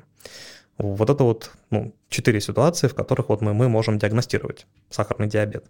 Вот, но по идее как бы нужно получить два значения. То есть, ну, в том плане, что всякое может пойти не так. Ну, то есть посмотреть в динамике как-то, да? Ну, хотя, либо, бы, хотя бы в двух временных ну, точках. Ну, либо в динамике, либо просто взять, ну, как бы два, два теста одновременно. То есть, ну, я к тому, mm. что можно просто взять в крови, то, то есть взять у, у пациента там венозную кровь и в ней померить глюкозу и гликированный гемоглобин, ну, в качестве примера. Да, ну, то есть, ну, просто как бы всякое в жизни бывает, да, ну, то есть, к тому, что пациент может там просто переболел чем-нибудь, и, и у него вот, ну, адаптационные механизмы такие возникли, что вот повысился уровень глюкозы. А, вернемся ко второму типу. Да, вернемся. А, да. Что, что тогда с ним можно делать? Что с ним можно делать? Ну, то есть с ним нужно помнить, что по сути э, не так много в нем сахарного. То есть, ну, это тому, что в том плане, что... Не каждый сахарный диабет сахарный, да? Ну, типа того. Ну, то есть просто как бы, что в основе него лежит та самая инсулинорезистентность, избыток массы тела, либо токсичность, огромное количество вот всех вот других вот метаболических нарушений. Поэтому как бы именно вот сам уровень сахара не так, ну, как бы не то, на чем нужно концентрироваться. То есть он как бы э, признак происходящего, а не его причина. Ну, в какой-то степени да. То есть, да, в том плане, что вот при диабете второго типа вот на это как бы можно несколько шире посмотреть а, с тех позиций, что, безусловно, там, если там сахар под 20, он, он там обладает уже там прямым, прямым токсическим действием, грубо ну, говоря. Конечно, да. Но вот на показателях там 7, 8 и так далее, в какой-то, в какой-то степени это просто ну, вот индикатор вот всех вот большого спектра метаболических проблем на которые нужно воздействовать. А, логично предположить, что если тут нарушена э, восприимчивость организма к инсулину, то, наверное, э, просто добавив инсулина к пациенту второго, с сахарным диабетом второго типа, мало какие результаты можно получить. Нет, ну так или иначе мы, конечно, получим определенные результаты, да, но, конечно, да, в этом есть свои, свои нюансы. Ну, то есть в том плане, что, ну и тем более инсулин, как я уже говорил в начале, это а, адипогенный гормон, угу. да, то есть он способствует увеличению количества жира в организме, да, а чем больше жира, тем больше инсулинорезистентности, ну, то есть и, и уже возникает порочный круг. Как, как все быстро в организме замыкается на эти замечательные безвыходные круги. Да-да-да. Вот, поэтому да, и к тому, что в, во многих случаях, ну вот, не всегда инсулинотерапия – это самый правильный метод, угу. да. Вот, а но, конечно, есть определенные ситуации, то есть есть такое явление, как глюкозотоксичность, то есть при котором, грубо говоря, уже очень высокие концентрации глюкозы вот выраженно снижают функцию еще имеющихся бета-клеток. И вот в этой ситуации наоборот, что имеет смысл назначить пациенту инсулин, чтобы снизить концентрацию. Да, да, достичь и выдержать определенную вот нормальные показатели глюкозы, и потом его уже можно убрать. Ну и уже в такой ситуации таблетированные препараты будут лучше работать. Mm. А, ну, то есть э, в массе своей эти пациенты, они получают заместительную терапию инсулином или скорее нет? Зависит от, Зависит от, от популяции, да, mm. и от, так сказать... А что же тогда с, ними, с этими пациентами делать? А, если э, Поме... с, с инсулином понятно, оставили mm-hmm. в сторонке, а что еще можно? Ну, на самом деле, во многом, но опять-таки как, как я уже сказал, что диабет второго типа связан с ожирением, да, то во многом универсальная рекомендация поменьше кушать и побольше двигаться здесь тоже работает. Ну, то есть, ну, сейчас мы там пройдемся по основным препаратам, которые используются в лечении диабета второго типа. Но просто смысл в том, что вот у многих вот этих препаратов, то есть есть, скажем так, претестовая оценка их потенциальной эффективности. Ну, то есть имеется в виду, что вот, вот тот вот уровень гликированного гемоглобина, про который мы говорили, да, вот, который отражает средний уровень сахара за последние три месяца, и он как бы, ну так, интегрально показывает степень компенсации углеводного обмена. Да, ну, то есть, что скажем, там вот приходит пациент, у, у него гликированный 10, да, мы там можем сделать вывод, что, значит, там за последние три месяца, три месяца глюкоза там у него была там 15-16. Не очень хорошо. Да? То есть, ну, и опять-таки, ну, вот, можно сделать вывод, что что-то идет не так, и, и нужно усиливать терапию.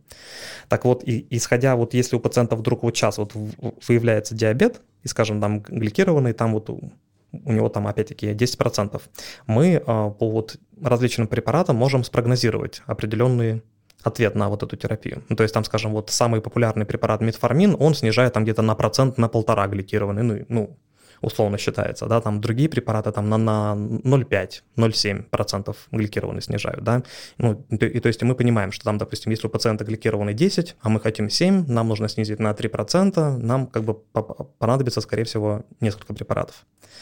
Это я все к чему? К тому, что... Они, хочется прям спросить, они складываются или умножаются? Ну, с различ... какая, там, какая там динамика? Да-да-да, да-да, с различными коэффициентами играем в циферки. Нет, это, это я просто все, все к чему. На самом деле не раз и не два и не три у меня были пациенты, у которых, э, скажем так, выявляли диабет, с, с очень высокими сахарами, и их вот мотивировали вот, и, и, и, и подробно рассказывали о хронических осложнениях сахарного диабета и, и, и что их ждет.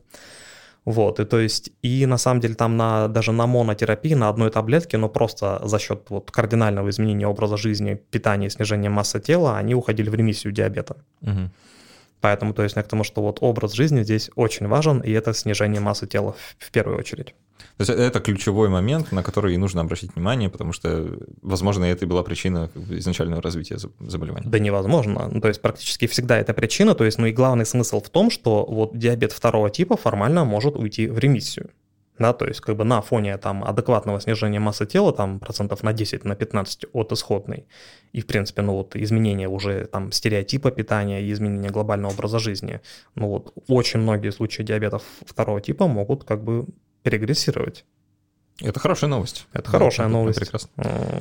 Было бы еще также просто этому всему следовать. Ну, требуется работа, конечно. Конечно. Ничто хорошее в жизни не дается просто так. Конечно.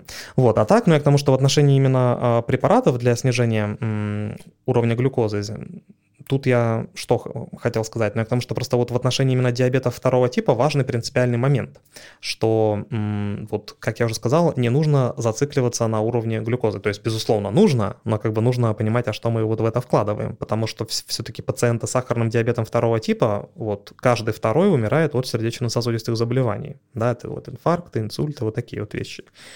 И смысл в том, что, ну вот многие наблюдательные исследования показали, что от того, что мы там у них более сильно снижаем уровень глюкозы и стремимся к, нормальным значениям, смертность особо не меняется. Вот при первом типе диабета, конечно, меняется, да, ну, то есть мы вот там, если не контролировать диабет и контролировать, это абсолютно разные ситуации. Потому что в этом есть причина, да. Да, вот mm-hmm. при, при диабете второго типа от того, что там мы берем пациентов там с сахаром 12 и лечим их, и у них будет сахар 7, не факт, что мы очень сильно улучшаем их исходы ну, вернее, некоторые исследования показали, что мы не, не, не только не улучшаем, но можем даже, ух, даже ухудшить.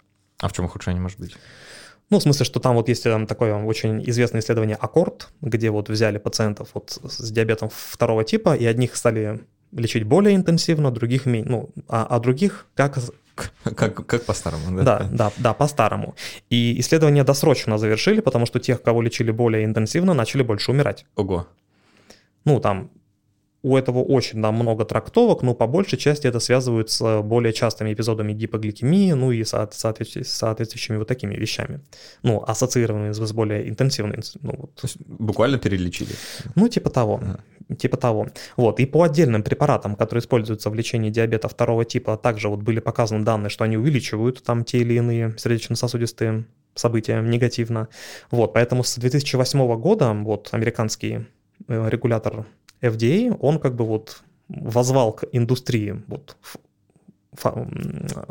фармы, да, с требованием, что отныне, то есть с 2008 года, все препараты, которые регистрируются для лечения диабета второго типа, должны в рандомизированных клинических исследованиях показать свою кардиобезопасность.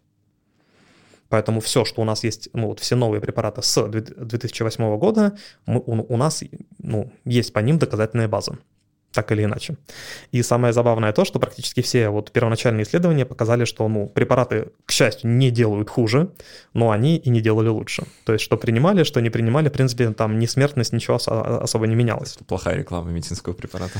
Ну, типа того. Вот. Но с тех пор уже, как, ну, как бы вот есть а, отдельные исследования по отдельным группам препаратам и по отдельным препаратам, а, где, ну, доказательная база есть достаточно хорошая. То есть, что эти препараты улучшают, ну, прогноз пациентов, как в плане общей смертности, так и сердечно-сосудистые и, и другие исходы. Причем, ну, как бы именно по конкретным препаратам. То есть там в современных рекомендациях по диабету второго типа там прям написано, что там в такой-то ситуации нужно там назначать такую-то группу препаратов, такой-то конкретный препарат. Ну, безусловно, здесь нужно учитывать определенные конфликты интересов и и вот это вот все, но, но к тому, что глобальная концепция такая, да, что то есть как бы вот при лечении диабета второго типа уже как бы вот мы не ориентируемся именно на уровень глюкозы, да, мы ориентируемся именно на прогноз, и выбор препарата определяется именно вот прогнозом. Так вот, ну глобально лечение вот диабета второго типа, оно начинается с препарата метформин. Это вот самый популярный препарат, вот, а, то есть, ну, к тому, что глобально он, он влияет на, пери, на периферическую вот ту самую инсулинорезистентность, то есть вот он, он улучшает чувствительность к инсулину, ну и как бы по идее вот в рамках вот такой вот патофизиологии. Как будто прям патогенетическое такое лечение. Ну, типа того. Ну, ну, как бы, ну, и это, по сути, оно и есть. Uh-huh. То есть, то есть препарат очень хороший. Сейчас его а, назначают, к счастью, больше, чем раньше. А, вот, ну просто раньше его отменяли при малейшем чихе со стороны пациента, то есть, ну, потому что все боялись лактат-ацидозов, которые на самом деле на метформине не так уж часто встречаются, но вот ни я, ни вот мои коллеги, у, у, у которых я спрашивал, хоть и работаем в многопрофильных стационарах не видели их. Ну, то есть, то есть я к тому, что у пациентов с диабетом бывают ацидозы, бывают повышенные лактаты, они бывают, что принимают метформин, но не факт, что, что это все вза- взаимосвязано. Вот. А раньше серьезным ограничением в назначении метформина э, являлось то, что его нельзя было давать пациентам с снижением функции почек, а почки у пациентов с диабетом, как уже мы, мы э, рассуждали, страдают. Но вот раньше вот там нельзя было давать при СКФ менее 60 миллилитров в минуту, ну, скоростью клубочковой фильтрации. Потом изменили до 45, сейчас уже 30, поэтому, ну, вот... Поэтому вроде можно и не переживать особо. Ну да, поэтому вот либеральность к, к, к его назначению а это, это связано с тем, что просто поняли, что не, не, не так опасно для почек, или просто э, препарат как-то улучшился? Там, не Нет, при... произошло? Нет, препарат не улучшился, ему уже 60 лет, и ничего mm-hmm. особо не поменялось. Это это все он же. Да, ну то есть я к тому, что просто, ну, были накоплены новые данные о, так сказать, возможности его применения. То есть там на самом деле есть работы, где его и при SKF уже там 15 применяют и так далее, поэтому, ну, то есть...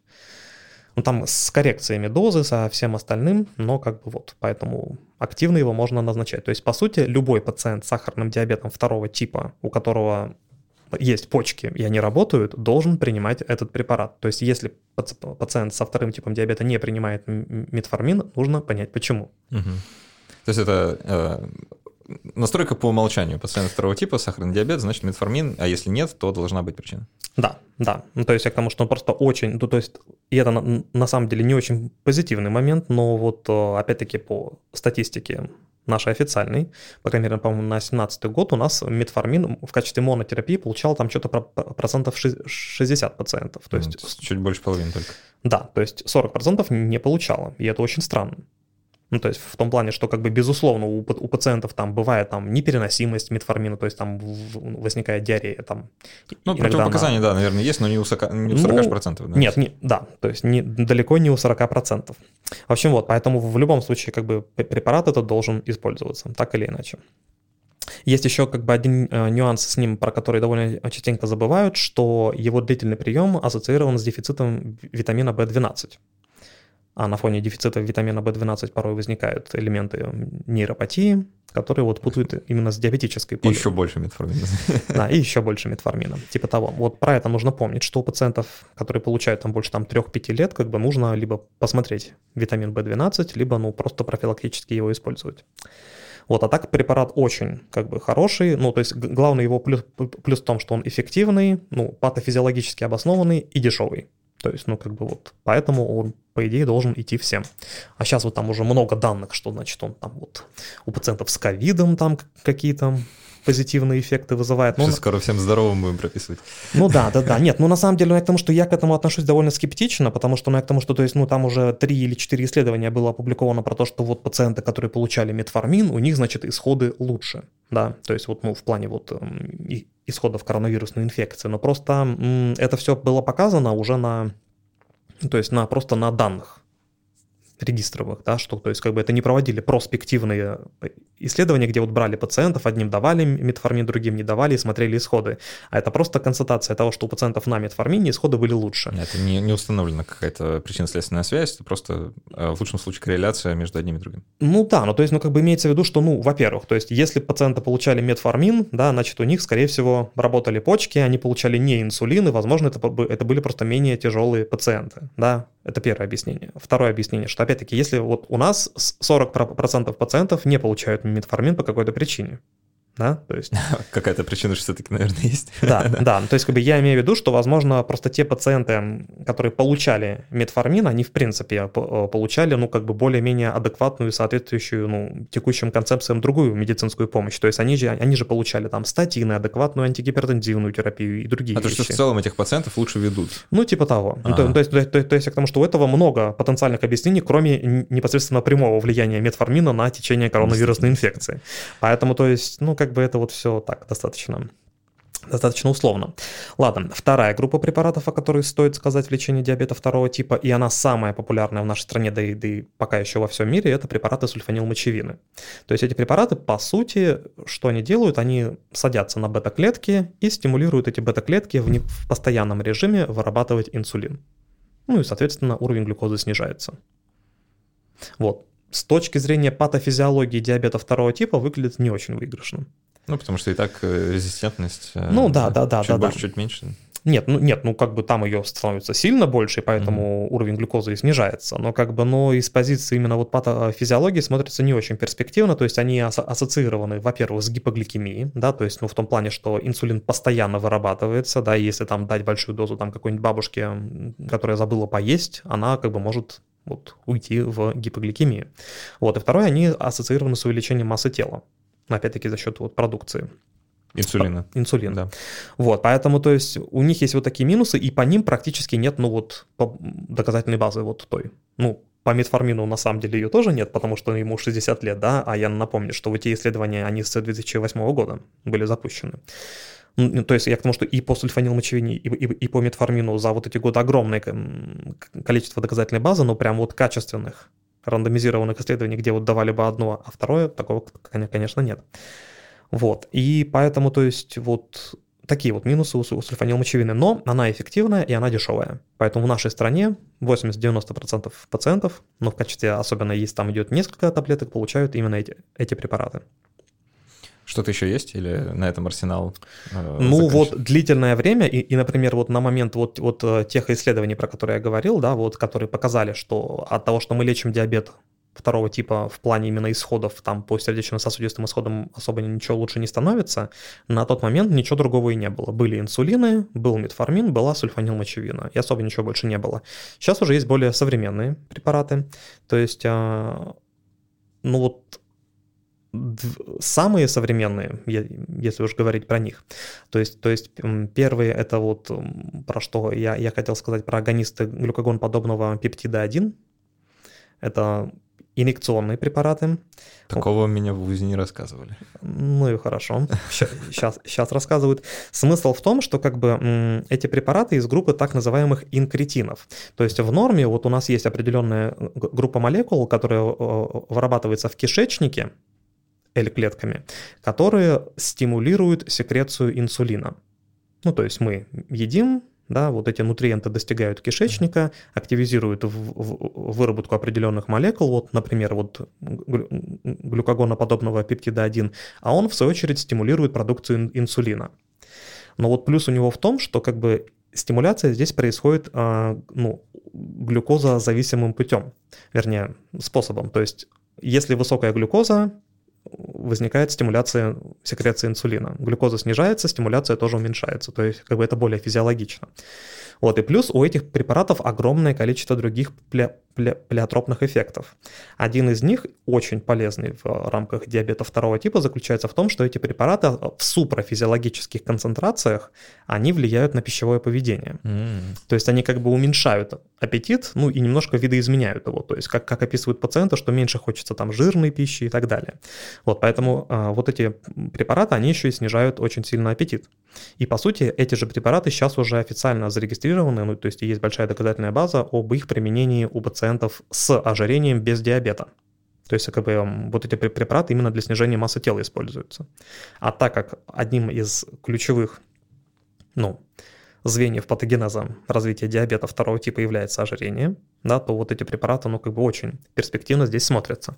То есть и, в принципе, например, в зарубежных клинических рекомендациях там как бы пишут, что если мы на фоне таблетированной терапии диабета второго типа не достигаем эффектов, да, то есть и, и нам уже нужна инъекционная терапия, что раньше было равносильно инсулину, то сейчас они пишут, что предпочтительной инъекционной терапией являются именно вот эти препараты. Угу. То есть вот эти вот агонисты глюкогоноподобного пептида 1. Вот, как бы плюсов поэтому у них довольно много. Ну, то есть и в принципе, вот как, то есть еще раз, как, как я уже сказал, они по сути являются, ну, заменой инсулину в какой-то степени, ну, во многих ситуациях. И в какой-то степени их, их тоже можно считать, ну, такой вот болезнь модифицирующей терапией. То есть вот там вот в ревматологии, в лечении аутоиммунных заболеваний, там вот есть вот болезнь модифицирующие препараты, так и здесь, ну, как, как бы это вот в какой-то степени болезнь такая. Почти пациент модифицирующий. Так ну, типа да. того, да. Ну, то есть, ну, я к тому, что и в принципе, да, то есть как бы на фоне снижения массы тела и всего остального, опять-таки, возможно, что вот заболевание может уйти в ремиссию. Поэтому плюсов у препаратов много, минусы их заключаются главный в том, ну, он не очень большой, но я к тому, что, что это инъекционные препараты. Хотя, опять-таки, сейчас, сейчас вот современные представители, там по типу семаглутида, дулаглутида, вот таких препаратов, они, ну, вводятся раз в неделю. То есть это одна, одна инъекция в неделю. Вот. Ну и второе, что они, конечно, дороже, чем вот все остальные препараты, которые используются в лечении сахарного диабета второго типа. Вот, но такие препараты есть, но как бы они очень перспективны, то есть вот и, и, и у них есть хорошая доказательная база в том плане, что вот у них показано, что они не делают, ну вот хуже в плане сердечно-сосудистых осложнений, а делают лучше, то есть уменьшают там общую смертность и такие вот вещи. Вот, еще современным препаратом для лечения э, диабета второго типа являются блокаторы э, натрий-глюкозного котранспортера второго типа или ингибиторы CGLT2. То есть ин- интересным эти препараты являются в контексте того, что у них, по сути, из всех остальных э, таблеток есть э, инсулин, ну, по сути, независимый механизм действия. То есть так или иначе, вот что тот метформин, о котором мы говорили, что сульфанилмочевина, что вот эти вот агонисты ГПП-1, э, они все так или иначе там, ну, влияют либо на инсулин, либо на, на чувствительность к нему, либо на его продукцию и так далее. Вот, а вот эти таблетки, они абсолютно никак не влияют и не взаимодействуют с, с инсулином, они выводят сахар с мочой. Ну, то есть, ну, вот у нас есть определенный порог для, для глюкозурии, там считается около 10 миллимоль на литр, да, они его снижают. То есть как бы вот глюкоза ну, вот, э, фильтруется в мочу, да, но обратно не реабсорбирует, реабсорбируется, угу. да, ну, то есть он как бы и теряется с мочой, соответственно. Вот, как бы и с этим э, связаны другие плюсы этих препаратов, то есть, ну, главное, что глюкоза теряется с мочой, теряются калории, опять-таки снижается масса тела, плюс там возникает астматический диурез определенный, снижается давление, уменьшается там внутриклубочковое давление, это положительно влияет на почки, уменьшается там, опять-таки, давление ну, артериальное и другие все всякие компоненты, это, это положительно влияет на сердце, и особенно если у пациента есть элементы сердечной недостаточности и, ну, застой в кровотоке. То есть у них как бы тоже довольно много плюсов. И вот на вот этих препаратах тоже было, было показано положительное влияние на там, сердечно-сосудистый прогноз, исходу и так далее. То есть это э, концептуальная такая кнопка слива, чтобы избыток вывести из организма? Да? Ну, типа того? Типа того, типа того. В общем, вот, поэтому ну, я к тому, что тоже препараты очень интересные, у них есть свои минусы. То есть минус первый заключается в том, что, опять-таки, глюкоза выводится с мочой, и это увеличивает риски инфекционных осложнений, связанных с, мочепол... да, с мочеполовыми инфекциями. Вот, но опять-таки, ну там при должном соблюдении гигиены, ну как бы... Ну с ними можно справиться. С ними можно справиться. То есть плюсы здесь превышают потенциальные риски. Вот второе, э, очень часто, я об этом вот в последнее время, опять-таки на фоне э, коронавирусных всех вот этих вещей тоже э, часто пишут, что эти препараты ассоциированы с так называемым эугликемическим кетоацидозом. То есть, что вот кетоацидоз возникает при нормальных показателях глюкозы, что опять-таки имеет смысл, потому что ну, вот, как, э, препараты вне, завис... вне зависимости от инсулина выводят глюкозу, угу. а вот кетоновые тела, ацидоз могут быть. Вот, то есть, ну, я к тому, что это да, но то есть, ну, по большей части это, это все-таки происходит у пациентов, у которых в той или иной степени есть, ну, вот, прецедент недостатка инсулина. Ну, то есть, ну, бывает там, что это пациенты с, не, с нераспознанным первым типом диабета или с диабетом ЛАДа, о котором, может, мы успеем поговорить. Вот, то есть, ну, я к тому, что такое есть и, должна быть настороженность, но, как бы, по сути, то есть, если это стабильный пациент, то, ну, это, это встречается довольно редко. Вот, поэтому препараты тоже очень хорошие, то есть, ну, и как бы вот грех не пользоваться, грубо говоря. Вот, а, и есть еще одна группа препаратов, это ингибиторы дипептидил пептидаза 4, сложно порой бывает кому-то выговорить, да, мне в частности. Дипептидил, пептидаза 4, нормально. Да, да, нормально. Вот, а как бы это, э, э, они по сути связаны с вот теми препаратами из группы агонистов глюкогон-подобного пептида 1, угу.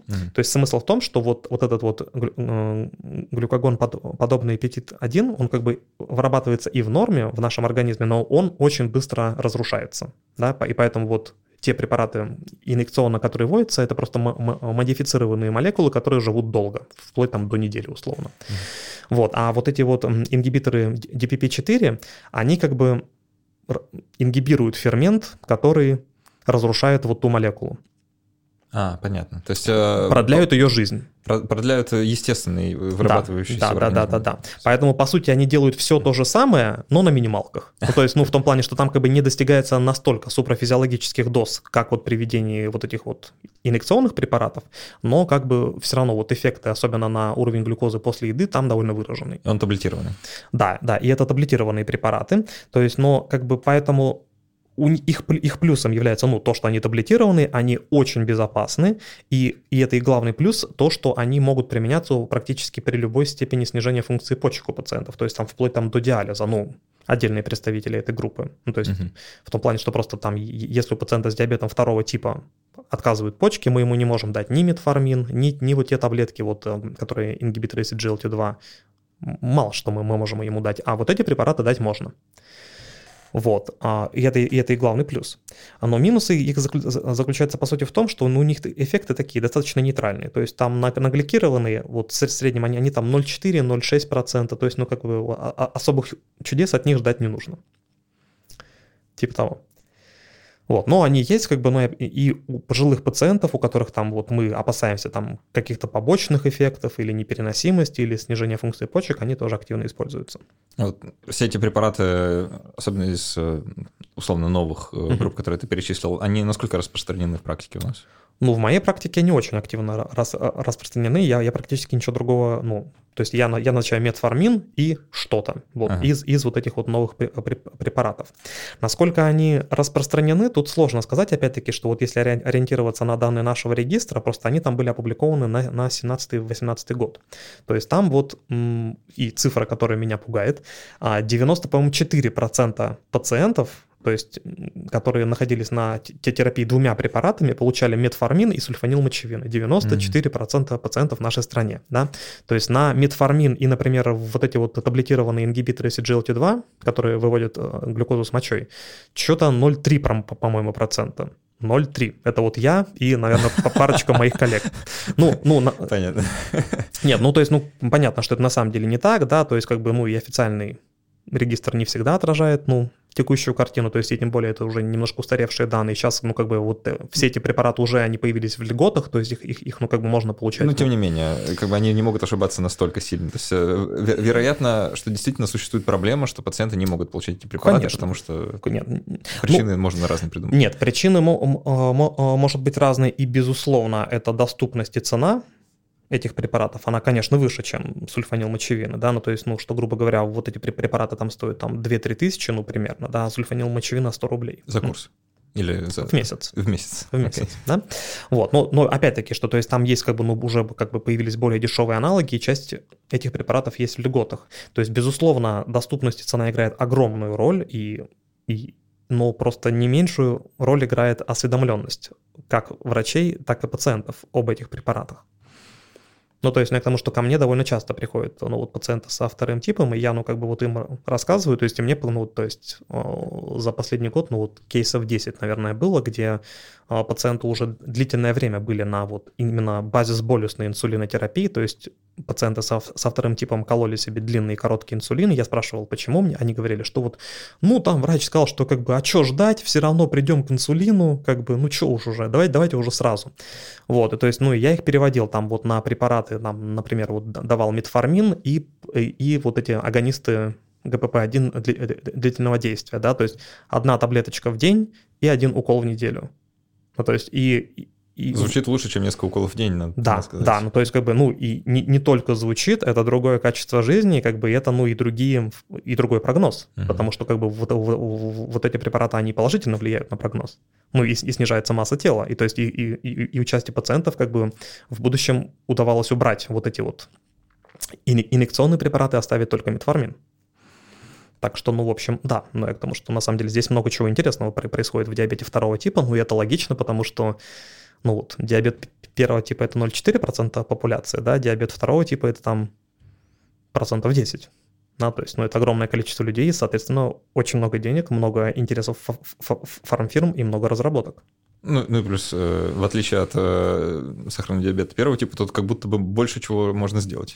Да, да, но да, больше чего можно сделать, и про это я тоже хочу добавить, что как бы вот все те препараты, про которые мы сейчас поговорили, то есть есть, конечно, еще там и другие препараты, там есть группа там тезолидиндионы есть, ну, как бы еще, еще другие, но они у нас довольно реже используются. По сути, я назвал то, что используется часто. Просто очень важно, как я уже сказал, что во многих случаях вот это повышение глюкозы у пациентов со вторым типом, это как бы, ну, вот не главный корень зла, да, то есть это вот более широкий спектр метаболических проблем у пациентов, поэтому у пациентов со вторым типом диабета они обязательно должны получать статины в большинстве случаев, да, то есть препараты для снижения уровня холестерина, ну, и, и выдерживать, ну, именно целевые показатели для этих пациентов. То есть не так, что мы там даем там какой-нибудь 10 миллиграмм аторвастатина, дали и дали, и так сойдет. То есть там нужно достигать целевых показателей, то есть, ну, которые уже довольно строгие в последних рекомендациях. Вот, и адекватную антигипертензивную терапию, то есть препараты для снижения давления. Причем, опять-таки, ну, вот кон- кон- конкретных групп. То есть там это вот ингибитор АПФ, сортаны, блокаторы кальциевых каналов и так далее. То есть вот пациенты э, должны получать все это, и важность вот э, назначения статинов и адекватной антигипертензивной терапии не меньше, чем, чем адекватной вот непосредственно терапии, вот направленной на снижение уровня глюкозы, а может даже и выше. Да, есть о чем подумать, э, на самом деле. Эм, знаешь, у нас еще куча вопросов от подписчиков, э, на которые можно, в общем-то, ответить, но эм, мы большую часть нашего разговора и отвечали на них попутно. Очень много вопросов про COVID-19 и угу. течение э, болезни у этих боль... у больных с сахарным диабетом и болеющих COVID-19. Угу. Не знаю, ты хочешь в это углубиться или нет? Ну, пару вещей давай я проговорю. То есть, ну, я к тому, что, безусловно, сахарный диабет является фактором риска, как развития, так, так и более тяжелого течения ковида, но тут как бы сказать, что вот именно там вот на бета-клетках, да, или из-за инсулинорезистентности, или, или, или что-то такое специфическое для диабета, но как бы тут это все маловероятно, это уже больше эзотерики. Я ну, бы... Натянуть можно какое-нибудь объяснение, но насколько нет, оно соответствует Нет, ну да, натянуть-то всегда можно, да, про... Ну ладно, неважно. Нет, а здесь я просто хотел сказать, что все-таки к этому нужно больше от, относиться, как я уже говорил, да, что сахарный диабет просто как бы отражает, ну вот, именно большие метаболические риски, да, то есть, в принципе, как бы более высокий риск у этих пациентов, что чаще при диабете встречается другая сопутствующая патология, да, дислепидемия, ожирение, гипертензия, поражение почек и так далее. То есть это по большей части связано с этим. Из практических вещей, что, скорее всего, коллеги хотели услышать, там именно, а что делать с, с этими пациентами, да? То есть просто при коронавирусной инфекции, особенно в условиях стационара, очень часто вводят глюкокортикостероиды, да, там вот дексаметазон а, или, или метилпреднизолон, а эти препараты проходят не, не, без, не без последствий для углеводного обмена. Вот, то есть э, практически всегда это, это, это требует перевода пациента на инсулинотерапию, по крайней мере, на фоне введения вот этих препаратов. Но вот что с этим делать, я вот недавно записал э, лекцию на Первом медицинском, то есть и она, ну, канале, и, и она есть на Ютубе, то есть вот интересующихся коллег обращаю к ней, то есть там я, я целый час про это рассказываю, вот что с этим делать, там какие препараты отменять, чего делать и так далее. Но по большей части, то есть в острой ситуации мы переводим пациента на инсулинотерапию и потом убираем с нее. Э, я еще один вопрос, наверное, задам от подписчиков. Да. Э, просто он мне показался очень забавным, и мы его, наверное, используем как э, трамплин, чтобы поговорить о, о широкой картине. Разумно ли повышение налогов на сладкое и прочая подобная политика? Ну, э, я все-таки... Меня, меня размах мысли меня просто впечатлил. И... Размах мысли? Да. Нет, ну, вообще, в какой-то степени, наверное, да, я, конечно, эндокринолог, да, а не организатор здравоохранения и не специалист по медико-экономическим расчетам, вот, ну, то есть логика, конечно, у этого есть, то есть и в, и в ряде стран, то есть там вводили дополнительные акцизы на вот эти вот... На шоколадки ну, не на шоколадке, на вот эти, ну, на газировки. А, ну, угу. то есть, ну, как бы это глобально приводило к снижению. Ну, вот. Это хороший момент, кстати, насчет газировки-то согласен. Ну вот да, то есть, как бы, с одной стороны, да, но просто как бы при желании можно будет просто найти другие альтернативы. Так что, ну, тут, тут ну, то, то есть, безусловно, это хороший шаг, да, то есть, но просто как бы на это нужно более системно смотреть, то есть, как бы больше ресурсов вкладывать именно в, в образовательные вещи. Согласен, да. Э, экономический стимул, он, конечно, хороший, и в случае там какого-нибудь курения или цены на водке неплохо работает. Угу. Просто представляется, что вот, ну, сладкое, как-то это вот по-другому должно быть, э, и что, возможно, тут больше именно ну, какая-то просветительская деятельность на тему здорового образа жизни, и, э, там, а, занятий спортом, да, и ограничения себя ну, в еде. Ну, да, да, да. Ну и, в принципе, ну, как бы о возможности вот такой среды, да, я не помню, просто где-то я об этом рассказывал, возможно, возможно, даже в наших подкастах это меня как-то позабавило, что на одном э, европейском эндокринологическом конгрессе я пришел на пленарные лекции, конечно же, заснул, вот, а потом просыпаюсь и смотрю как бы на слайды, ну, слушаю речь, и там какой-то итальянец, и там просто как бы слайды про архитектуру. Ага. И я долго, ну, как бы не, не мог понять, я на эндокринологическом конгрессе, пленарная лекция, как бы что? Вот, а оказалось, что как бы там он всю лекцию именно рассказывал о создании вот менее диабетогенной среды, ну, то есть именно как бы на примере кварталов, да, что там, там детские площадки, спортивные площадки, то есть там вот до, до, до, доступность там таких-то магазинов, таких-то и так далее. То есть в том плане, что как бы это все очень круто, да, но как бы это должно быть более системным. Mm-hmm. Но, но как определенный шаг, да, вот повышение там стоимости, наверное, на шоколадке может сработать, но лучше но... тогда уж понизить цены на просто здоровые продукты. Ну, у нас, знаешь, у нас, э, как водится, любят что-нибудь позапретить, да, вот, вот да, да, да, да. Пред, предложу, если если нас вдруг слушают какие-нибудь законотворцы, а что можно такого запретить, что вроде и полезно будет? Можно запретить, не знаю, в каких-нибудь фуд фудкортах продавать газировку с сахаром, а оставить только сахаром заменительным, например. Нет? Я, я, я, я думаю, сейчас будет много негативных комментариев по этому поводу. Ну, э, ну, хотя бы колу зеро, да? Ну, хотя бы колу Ну, слушай, э, я вот э, всех своих друзей, там, кто, кто рядом вижу, что колу пьет, говорю, «Ну, покупай зеро, зачем ты покупаешь? Многим вкус не нравится. Дело привычки. Вкус вкусом, а, а менее диабетогенная среда, да, это то, к чему стоило бы стремиться. Это да, это да. А, ну что, на этом тогда будем завершать наш сегодняшний разбор. А, много осталось за кадром, но это, наверное, неизбежно, да, в полуторачасовой подкаст не уместишь э, все, что можно узнать э, про сахарный диабет, поэтому прогуляйтесь по ссылочкам, которые в описании наверняка остались, и э, лекцию посмотрите, и еще что-нибудь почитайте. я уверен, что наверняка это не последний подкаст, в котором Александр Циберкин рассказывает про сахарный диабет и вообще в целом про эндокринологию. Можно подписаться на канал Александра «Занимательная эндокринология» и там почитать. Я уверен, про сахарный диабет, ну, может, не каждый пост, но один из десяти-то, наверное, точно. Ну да, да. На, на Ютубе можно видео посмотреть. Вот, замечательно. Там про диабет тоже есть. Да. А мы на этом будем заканчивать. А, с вами был Александр Головин, а, ведущий в этот раз подкаста Медача. Спасибо, что слушали, и до встречи. Пока. Пока.